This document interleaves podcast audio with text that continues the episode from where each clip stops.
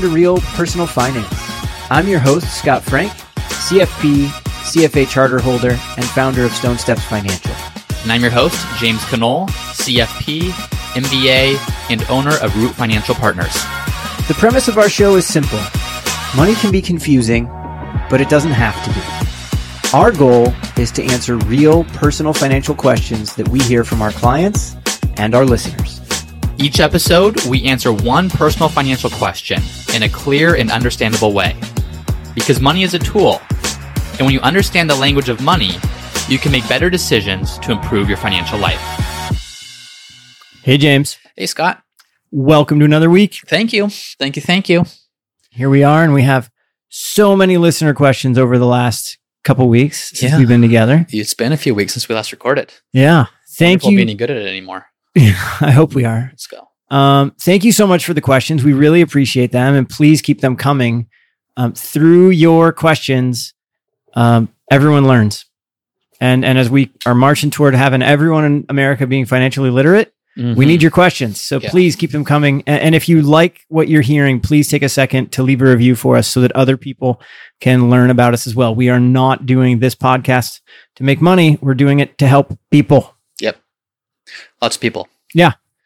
What And we with that- help people with today? Let's help Dan.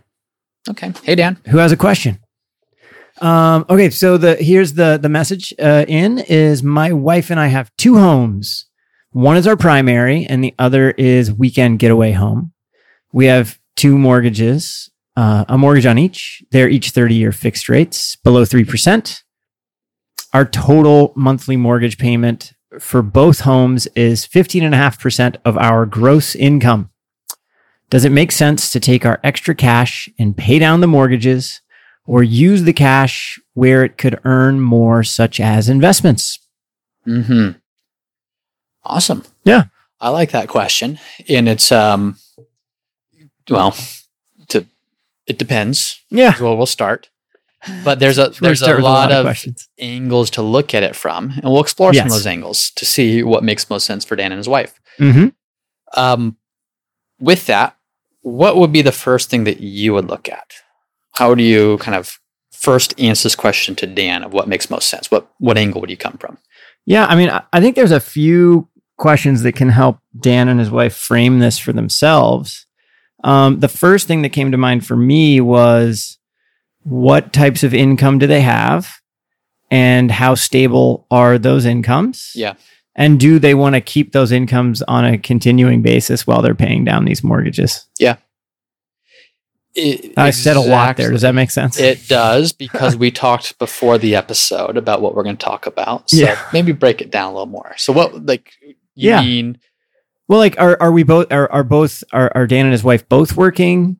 Do they both make the exact same amount of money? So if, if like, because I just think of it as like, you know, um, if if this was you and you and Ashlyn for a second, and you're both working, and you're both making the same amount of money, and you're both happy and content in life, and then you know, shortly thereafter, you go, you know, we really we really we really want to keep both these homes, but we don't want to. We both don't want to work Yeah. well then that 15 and a half of percent of gross income goes up to 31% of gross income if one of us loses a job or stays home or something yeah or just happens? choose big change in life and so then all of a sudden that's a big liability it could be a bigger liability payment relative to your life there's a bigger adjustment that needs to happen there so i think that's one consideration Yeah, I fully agree. I, I would also like to look at 15.5% is a very healthy number, it strikes me as. I, honest I, I was like wow that's i'm not, I'm not worried for you off, off the, on the back of the napkin not knowing not knowing this couple i'm like that's a, a great position to be in Yeah, it's a very healthy number to have two mortgages on, at 15.5%. One thing I would look at, and again, I'm not worried about this for Dan because this looks like a low enough number, but I sometimes like to see what's the net percentage, like the, what's the percentage of net take home pay? Mm. Because say your gross pay is pretty high, but you're maxing out a couple 401ks, you've got a bunch of benefits you're paying for through work, you're deferring money other places, there's taxes. And by the time you look at that percentage as a per, percent of your net or your take home income, it could be a lot higher. It'll almost definitely be a lot higher. Definitely. Sure, It could yeah. be lower. So making sure, and again, for Dan, I'm guessing this is no problem, but is there is there anything that you're not able to do because of the pressure that those mortgages are putting on your income? mm-hmm. If the income was lower for Dan or if the percentage of his gross income was higher, that might be the case. But yeah, I think you're looking at are we sacrificing anything today in order to pay for both of these mortgages? Or can we comfortably do everything we want to do today and still pay both of these mortgages? There's going to be different feedback I would give depending on the outcome of that question. Yeah, that's a good frame to look at that through. Absolutely. But then I also like where you took it of just because today it's that percent doesn't mean it's going to stay that way. Mm-hmm. Life changes, Mhm. incomes change, jobs change, Mhm. uh, desires change. And maybe one of those desires is to stay home or to, to scale back on work or to make less. So would you be able to maintain them if income changed? And if the answer is absolutely not, well, you might want to have that conversation of how do we put a plan in place for these mortgages, either paying them off or doing something else. Versus if you said, no, we can, we anticipate this will stay the same and we can comfortably afford it, you might lean towards not necessarily paying it down. Yeah, I mean the, the other thing that hits me as you as you're explaining that is I, I always jump to you know financial planning when it's done well with investment management and, and a balance sheet matters. So so there the homes here would matter as well is all looking at what you- what are the things you want to be doing in the near term, the midterm, and the long term. And so if one of those things was we want to go spin up a business or we want to go go back and retrain ourselves for a new career or something like that, well then there's going to be a period of time where this we have to plan for these payments to occur when income goes down. You Yeah. know? And so that's just knowing knowing what you really want will help solve the answer of what you should be doing specifically. Yeah, but I think that's a healthy place to start is looking at your income, really your ability to meet the obligations of the mortgage both today and in the future, and factoring any potential changes that may come up, like you're mentioning, Scott. Yeah, I think the from there, if we want to start shifting the fr- frame a little bit to where I think um, the Dan's trying to take it was, well, should we should we just go knock this down, or should is should I put try to put it to work somewhere else that could earn more? The first thing to figure out is what your actual cost of borrowing is, Mm-hmm. right? Yeah. And so um, Dan al- alluded to the both the mortgages being at about three percent, but why don't we just unpack a little bit um, how those intr- how the the in- the rate he's paying might be different then let's just use three percent for the number. Yeah. So a lot of people, the first place they go is should I pay off my mortgage or should I invest? They look at this and say, oh, well, if you can invest and after tax earn more than 3% per year on average, you're better off than paying down the mortgage. But it's actually slightly different because that 3%, I'm assuming, and this may not be the case, but if, if Dan and his wife are itemizing their deductions, that mortgage interest that they're paying is a write off on their taxes At least on the primary. Yeah. at least on the primary. And then on the Yeah. rental property, it's going to be on a different schedule, but it's it's going to reduce some of the taxable income they're paying there too. Um, so looking at that, assume Dan's mortgage is five hundred thousand dollars. Three percent on that is fifteen thousand dollars, meaning Dan and his wife are paying fifteen thousand dollars in interest to carry that mortgage.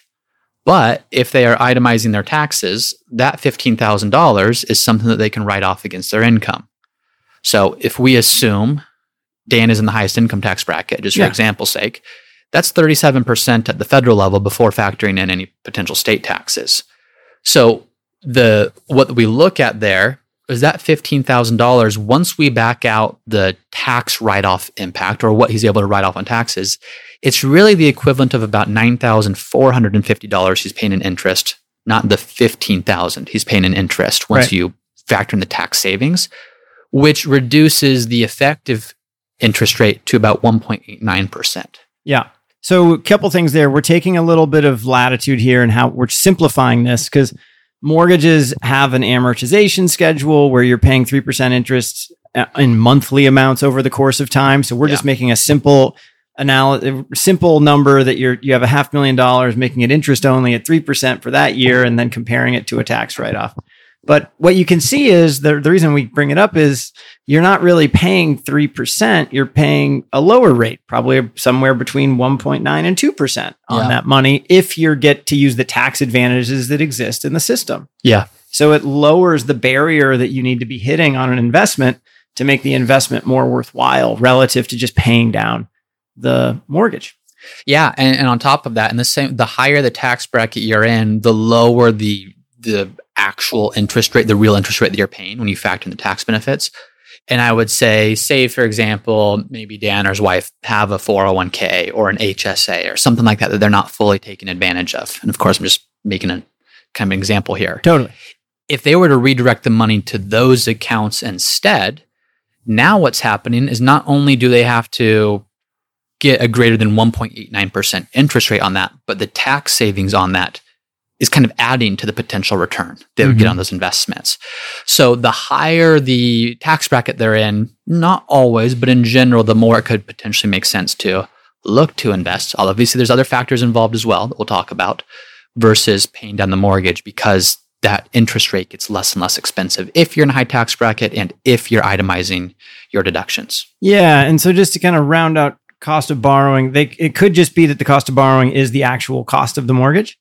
But go and take a look because if you're itemizing deductions, which is probably for higher income earners who have higher mortgage balances, Mhm. you're probably hitting um, going above what are the standard thresholds. Now, the standard threshold, I'm not going to give the exact numbers, but it's around 12,500 for an individual and um, 20, 25 grand or so. 500 ish for a family. That's automatically coming out of your taxes. And then you go run these and these uh, things like mortgage deduction and property taxes and a few other things to see did you have more than that number? And if you did, you itemize your deductions. That's what we're talking about there. Yeah. That's what lowered that in this in this scenario. Yeah. Um, but know what that cost is, because then when you know what that cost is, then you can go look at well, one, what can we do with the the other uh, the other cash? But I think why don't we start with with just the big question of what would you do with the excess instead? You know, so so if you have extra cash and you can choose to go put it toward a mortgage or do something else with it, what what would you choose to do with it? Yeah, and that's that's kind of where the practical side of this comes in and the theoretical side. I don't want to call it theoretical, but we talk about, well, where could you get a better return on investment? But practically speaking, if you don't pay down the mortgage or invest, like that, that doesn't really matter. So I think part of it is you ask yourself, like Scott's saying, what do you do with it? Is, is this money that just gets spent if you're not paying down the mortgage and don't actually go invest it? Well, if that's the case, you're having more fun, but the better investment would have been to pay out the mortgage, even for as little as you're actually saving in interest, because you didn't actually go and invest the, the difference instead. So understanding that of is this money that would go to savings where you're definitely going to be losing out on paper because you could have paid down a mortgage at 3% or you're saving at 0.1%. Now, there's a trade off there. There's liquidity, which we don't want to ignore. That's kind of giving you extra funds that you could access. But Yeah. asking the, the, the real question of what would actually happen if I stopped paying down extra on the mortgage Yeah, is a good starting point with that. I think uh, to go back to your idea of like mindfully knowing what am I going to do with this money? Am I going to use it to pay down the mortgage? Am I going to go invest it somewhere? Or we said spend it. I think oftentimes we almost shame ourselves with the idea of spending. but but you as, as this family, maybe it's there's this one vacation they've been meaning to take with their family to have the experience, and this is the funds they used to do that, and it takes them a little longer to pay down the mortgage, and they're still totally fine. Well, then great, but just know what the money's going for and why, and make sure it's going for something that you're mindfully putting it towards. Yeah. Not just push, you know, letting it go into ether by walking into Target and spending 600 bucks instead of 60 bucks. Yeah. Yeah. Yes, I agree with that. Um, the the liquidity piece, I'll, I would go back to as well. Of one one of these homes you mentioned is a weekend or a getaway home. What does that look like in the future? Like, do you do you see yourself ever selling that, or maybe selling that and getting a new property, or is there any big transaction coming up? Sometimes saving to cash, which seems like the worst example of if I could put the money in cash, I could pay down the mortgage, or I can invest it some people would say, well, definitely don't save it. There's there's no growth happening there. There's not growth, but it is giving you that flexibility to if you need to if you're buying a different home, maybe you want some funds for a down payment or for moving costs or for something. Uh, that's valuable. Or if there's a change or transition happening with work or with family or something, the the liquidity that cash provides can be very valuable because whether you invest it or put it into paying down the mortgage, those funds aren't necessarily liquid. If you pay on the mortgage, it's not like you can just pull that money back out without getting a HELOC of some sort. Yep. And if you invest it, yes, it is liquid if it's in a non retirement account, but you don't know what the market's doing. And if it happens to be down, then you're kind of not in a spot where you want to be touching that money. So, all these options, in addition to spending, like you mentioned, they have their place and could all be part of a good plan. It's just understanding what is the best use for those funds. Yeah, I think I was just tying to what you're saying a little bit there. You're kind of saying like, hey, the the the safest place you could put it's cash, but putting it in cash on on a financial for looking at it from a financial lens on paper doesn't make sense because you could literally go pay this down and pay this off versus losing to inflation on just keeping your cash as cash. You could obviously choose to go invest it. in- Unless you wanted liquidity, I would say, is the Yeah. trade off for that. Yeah. Doesn't make financial sense for investment purpose, but right. it gives you accessibility, which you have a need for sometimes. And you could choose to go invest it as well. But when you go invest it, you just have to realize the risk and return that you're taking. We've talked about that before. Um, and then there's obviously ways you, like if, if you if you invest 60% stocks and 40% in bonds, you'd have a good amount of funds that are relatively stable, but they're not as stable as cash. Yeah. So you just always have to understand what are you doing and why. And that's why the beginning of our answer comes back to it depends Yeah. Yeah. on what on what uh, Dan and his wife want to do. But uh, you know, there, there's a certainly a case to be made for paying this off if they don't want to. The other, and I think that's the other thing we need to bring up, which is another point that we'd made earlier, which is just simply how do they feel about debt? Yep. Right. So if if you if you just loathe debt and you don't want to deal with it, um, well, that could make there could be a reason to get rid of it. Now, it kind of points the other side of that coin is what James pointed out before. As real estate's lovely to own and own outright, but it's not liquid. You can't use it to go buy groceries. hmm So you have to make sure you're you're going to have enough liquidity to be okay, even though you own your home. Yeah. yeah, Yeah. It's, it's, um, the, the the feelings around this or the predispositions towards this of some people just love having no debt and if that's you and if you've done your retirement savings and you've you know saved to college and you've saved to the things that are important to you and you're squared away everywhere else great P- pay off the mortgage even if it doesn't seem like the best thing financially if that's how you're hardwired Mhm. other people, it's like, hey, I, I couldn't care less. As long as I have income to pay for those mortgages and I've got a good emergency fund in case something goes south, I just want the best use in terms of the return on my investment I'm going to get. And they feel fine with those mortgages and would feel better having their money work as hard for them as it could. Well, great. Maintain the mortgage and go invest that money instead. So I think aligning this not just with what financially makes sense, but with what personally and even emotionally makes sense is the the last angle that we'd want to look at it from. Yeah, and and then the only other thing I'd bring up as a as an aside, we've talked about this in the past, you know, years ago now. Uh, but good debt versus bad debt. Yep. You know, this type of mortgage debt that they're carrying is levering an asset that will either appreciate or be flat for a long period of time. It's allowing them to live in it, the primary residence specifically. The house, if, uh, the second home uh, as a vacation home is either a luxury that's fun for them or it's a rental property that's going to earn something for them. And you can give kind of two litmus tests for that to see whether or not that's working well for you. But in the end, both of these we would probably label as good debts. I think we would both agree there. Yeah, if you have debt on an, on an asset that's appreciating, or it's debt that's allowing you to get more out of an asset, even if that asset is you, you know, talking about college debt or whatever it is. Yeah, in general, it's not like you're taking on debt for uh, something that's declining in value or is just a an expense that is here one day and gone the next. So Yeah. yeah, I, I I would not look at this in any way and say, hey, that's a red flag. You should really think about getting rid of that as soon as possible.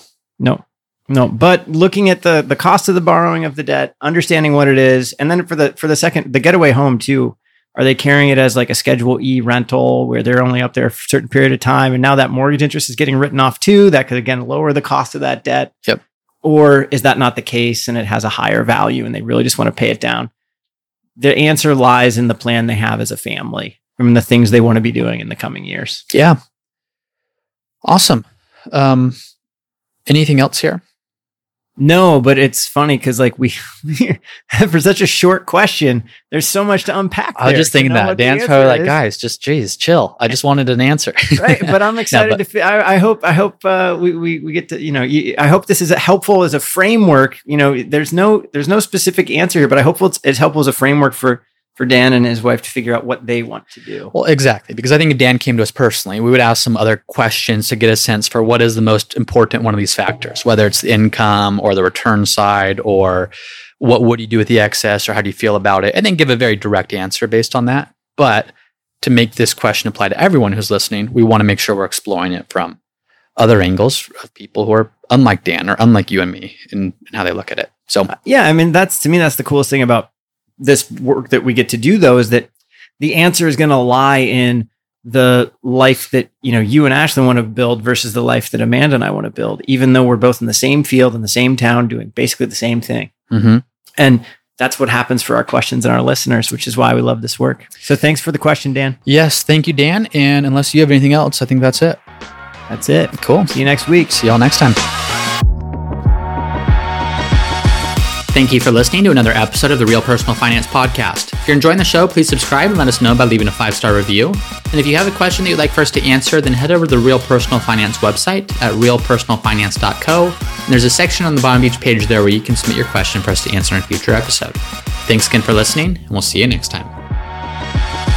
This podcast is for informational and entertainment purposes only and should not be relied upon for a basis for investment decision. This podcast is not engaged in rendering legal, financial, or other professional services.